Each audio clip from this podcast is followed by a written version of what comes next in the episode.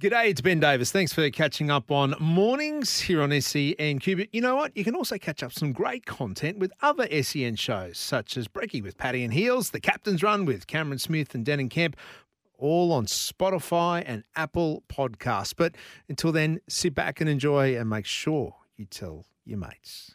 Speaking of World Cups, the one that is underway right now outside of rugby is cricket. And Australia finally broke their duck overnight against Sri Lanka, a 5-wicket win. Adam Zampa, player of the match. Welcome to World Cricket and the World Cup, Adam Zampa, because we needed him. We needed him to fire. He has been playing injured. We saw him with it looked like a heat pack. I don't think it'd be an ice pack around the lower back. He had back spasms, was still able to pick up a bag, which was fantastic. We knocked over those wickets in the middle order. Sri Lanka all out for 209. They were sailing at 101 for 157. They lost 9 for 52. And our batsmen, well, they got there eventually, 5 for 215. One bloke who'd be pretty proud of that is on the line now. Michael Kasprowicz, a very good morning to you. Before we get into the World Cup of cricket, I do want to ask you about our previous conversation in the last hour.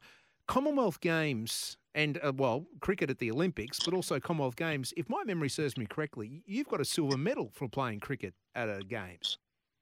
I do, Ben. It's great to join you this morning. Yeah, we do. We came, unfortunately, second, but that's a silver medal. And it was the only ever, I think, silver medal won by an Australian cricket team at the Commonwealth Games. 1998, Kuala Lumpur. And it was one-day cricket back then, wasn't it? 50 overs. Yep. Yeah. And it was pretty hot in KL, I remember, at the time. But, it was a great experience, I know, for us. Weird in so many ways, but I'll tell you what was a bit of a highlight, not just the silver medal, but going to the food hall and watching the amount of food consumed by the Fijian rugby team. Jonah Lomu was about, I don't know, they have two plates just piled this high. Yeah. Just incredible. So village life, let's tap into that. How was village life at a Commonwealth Games? Because our current crop of cricketers, or they will be in LA 28 and 2032 here in Brisbane, will be experiencing that. What was village life as a cricket team in KL in 98? I'm not saying that the Australian cricket team aren't serious or as far as that high-performance athletes, but one of the things that for cricket we always, maybe that was just an old-school way, but we love to have a beer at the end of a day's play or just sit around, and maybe that's the team sport component. But we, after the first few days of game life, I do remember Jeff Marsh, our coach, was hauled in for a conversation, a chat, with the chief de mission of the Australian team. And I don't know who that was at the time.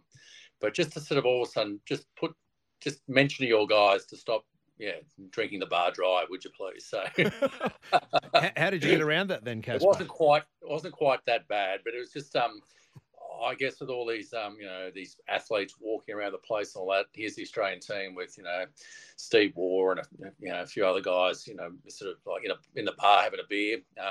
Joined, I think, New Zealand cricket, maybe South African cricketers, but a couple of rugby guys as well. But maybe there was just that was the theme. So did you get around that in any way, shape or form? Did you have to go underground with it? We made sure we got in there for happy hour, so I suppose. It's getting early. No, it wasn't a big deal, but it was just, I suppose, a visual that they thought, that doesn't look very professional. So, Kasper, it may have been one of your teammates. It may have been you along the journey. I don't want to throw you under the bus, but I did hear a story about bathtubs being filled with ice and beer in the athletes' village in KL 98. Can you confirm or deny? Absolutely confirm, because the minibar was far too small. Very good. So you welcome cricket to the Olympics come LA 28 and beyond. Yeah, absolutely. I think it's wonderful. For one of the biggest games in the world and sports, and I think that if you join the dots here, the reason why it's come into it now is that, I guess, the interest in cricket in India, the commercial opportunities, maybe for the IOC, would be also the opportunity to raise some more funds and interest. So if there's going to be a sport that India are going to be, I'm not saying a shoe-in, but a chance at winning a gold medal, I suppose, in Olympic sport, it's bound to be cricket. Well, we know that Virat Kohli's got more followers on Instagram than LeBron James. So the Americans will have their eyes opened, but also the IOC tapping into a very resource-rich market. Let's talk about what's happening in India right now, at least overnight. Great to see Australia break their duck at the World Cup. The pressure was on, Kasper, wasn't it? I know Mitch Marsh said before this match that this is when Australia respond best, when your backs are against the wall. Nice in theory, but you still had to deliver, didn't they? Yeah, you do. I think that's the key with it was certainly World Cups in those pressure moments, the experienced heads that you have around the team generally see you the way through. Something that I guess we didn't quite have in the in rugby World Cup, but as far as the experience and the players there, you can't go past. You know, they're some of the world's obviously best players, but also most experienced. So that's a wonderful thing to have. Obviously, I think at the start of the tournament, it was a little. I was asked once, who's in the Australia's best team, and I'm not sure that even the Australian team worked out or understood who that could be either. So it's quite interesting where now, I guess, with a little belief, and obviously we'll make that happen. We'll actually create some more belief. But I think maybe that was it. That was just the moment when Australia, right, we're okay now. A couple of guys got runs. Certainly the wickets there, but just that ability to put some pressure on is what they were able to do. Kasper, in saying that, we lost the toss. We were forced to field first, and with Sri Lanka going at 1 for 157, it didn't look good to start with. Do we need to have more impact with the ball during the power play, and how does that happen in India? And I'm asking you because you've had some success as a quick bowler in India. Oh, look, I didn't actually see it, but I did hear Ian Healy speaking about it this morning on SEN, of course. Talking about they just got a bit too much width, and that's where the Indian strength is, obviously, with give a bit of width, the cut shots and the like. And so maybe that's the adjustment the Australian bowlers will do, be a bit full, a bit straighter. But because it doesn't swing, you don't get the bounce in the wicket, you do naturally hit the deck a bit harder, and sometimes you can be just that fraction shorter. So they'll adjust and adapt in there. But look, that's the beauty of one day. Hang on, Kasper, just on that. Well, we've played plenty of cricket in India this year and white ball stuff as well. How's it taken us, 3 matches to get that right? I mean, it's not like we're coming into something that's foreign to us. No. And there's plenty of blokes there in that lineup that actually played lots of cricket over there over a number of years, not only this format, but 2020 with IPL. So they do know, but it's like any trip away on any other surface overseas. It does take a little bit of time just to adapt and adjust. So I think hopefully that's out of the system now. It was interesting listening to Heels this morning. He was talking with Mark Taylor also, when they were talking about Mark Taylor, I think, and Merv Hughes. What do you call them? The two of them were Con and Tiki for the World Cup, and I think it was 2022 or something, 92, because they didn't get a game. I think Mark said he got 2. And in this same format where you're playing every side. So now that the Australians look like they've settled on their lineup and in a must-win situation, there might be a couple of people that just are over there to have a bit of a fat, fun time. Well, let's go on that selection. We all got a shock from the second game against South Africa when Alex Carey wasn't part of the lineup. And I know there's been conjecture around where his head may be at since the Johnny Bairstow stumping. We've heard about the spirit of the game, and we heard about, yes, it's fine to do, or is it fine to do? And maybe that has been playing on Alex Carey's mind. But it just seems weird that after one match, they've decided to go that way with Josh Inglis. Yeah, I totally agree. I think it was out of the ordinary. But maybe Josh Inglis has really shown something, not only in the nets, but they've obviously identified him. And look, he came out in that game in 58 or 59 deliveries. So he kind of showed him how to do it, which was great for the opportunity being given, and he's taken it. So... which makes life a little bit harder for an Alex Carey, but he is the number one clubman in the country, and you know, and in this format of the game, maybe that was what the selectors obviously thought. Need some change. I said last week, I think we do have the right balance of the team, and Australia does have a good history of quick bowlers doing things in India, and you are a testament to that. You've been part of that. I know it was back in, 2004 in a test series, but even Damian Fleming coming into a World Cup over there, taking career best figures. So we know quicks can get the upper hand in those conditions. You mentioned about line and length. You mentioned about hitting the deck and putting in the right areas. Is there a fear, though, that if we don't have Adam Zampa, because he's under that injury cloud, that it could all sort of fall apart? Or are you happy with where this team is sitting as far as balance is concerned? Ideally, you'd have two spinners, and their left-arm orthodox is possibly your number one. A lot of Indian players, and shown that for a long period of time. It's just that middle, those middle overs when you've got the spinners just to really dry it up with the ball turning. And it's not so much the ball turning. The key to bowling spin in India is actually accuracy.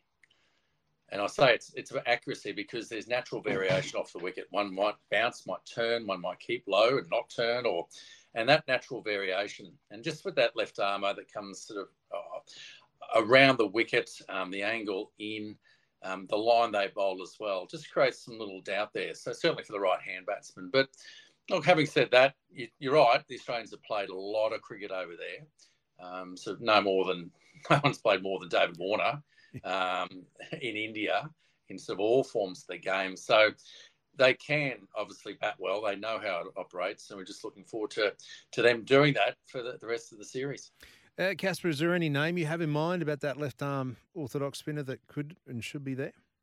Oh, well, look, obviously being a Queenslander, I think Matty Kuhnemann would have been awesome, having made his test debut there early in the year. But this is the whole piece. He's an excellent fielder, and I think that's it, where they like to 2 out of 3. And maybe that's the whole thing. This team right now, when you look at the lineup, it's full of all-rounders. It's sort of almost, I'm not saying bit parts, but when you talk about a lineup of obviously, you know, with 3 fast bowlers, Stark, Cummins and Hazelwood, then your spinner.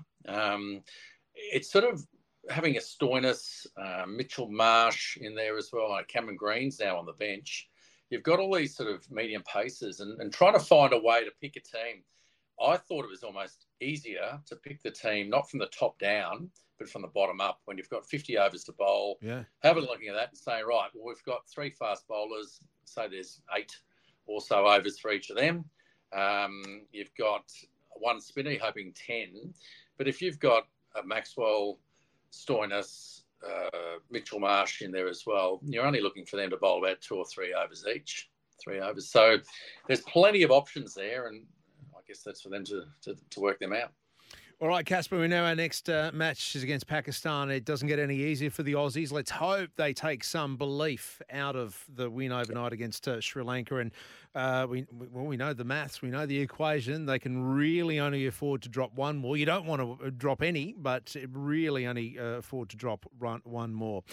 Thank you for sharing the shenanigans too about life in a village, an athlete's village too, Kasper. I know you'll be cheering them on not only in this World Cup, but come the Olympic Games as well in 2028. It was so much food, mate. It was unbelievable. So much food. Outstanding.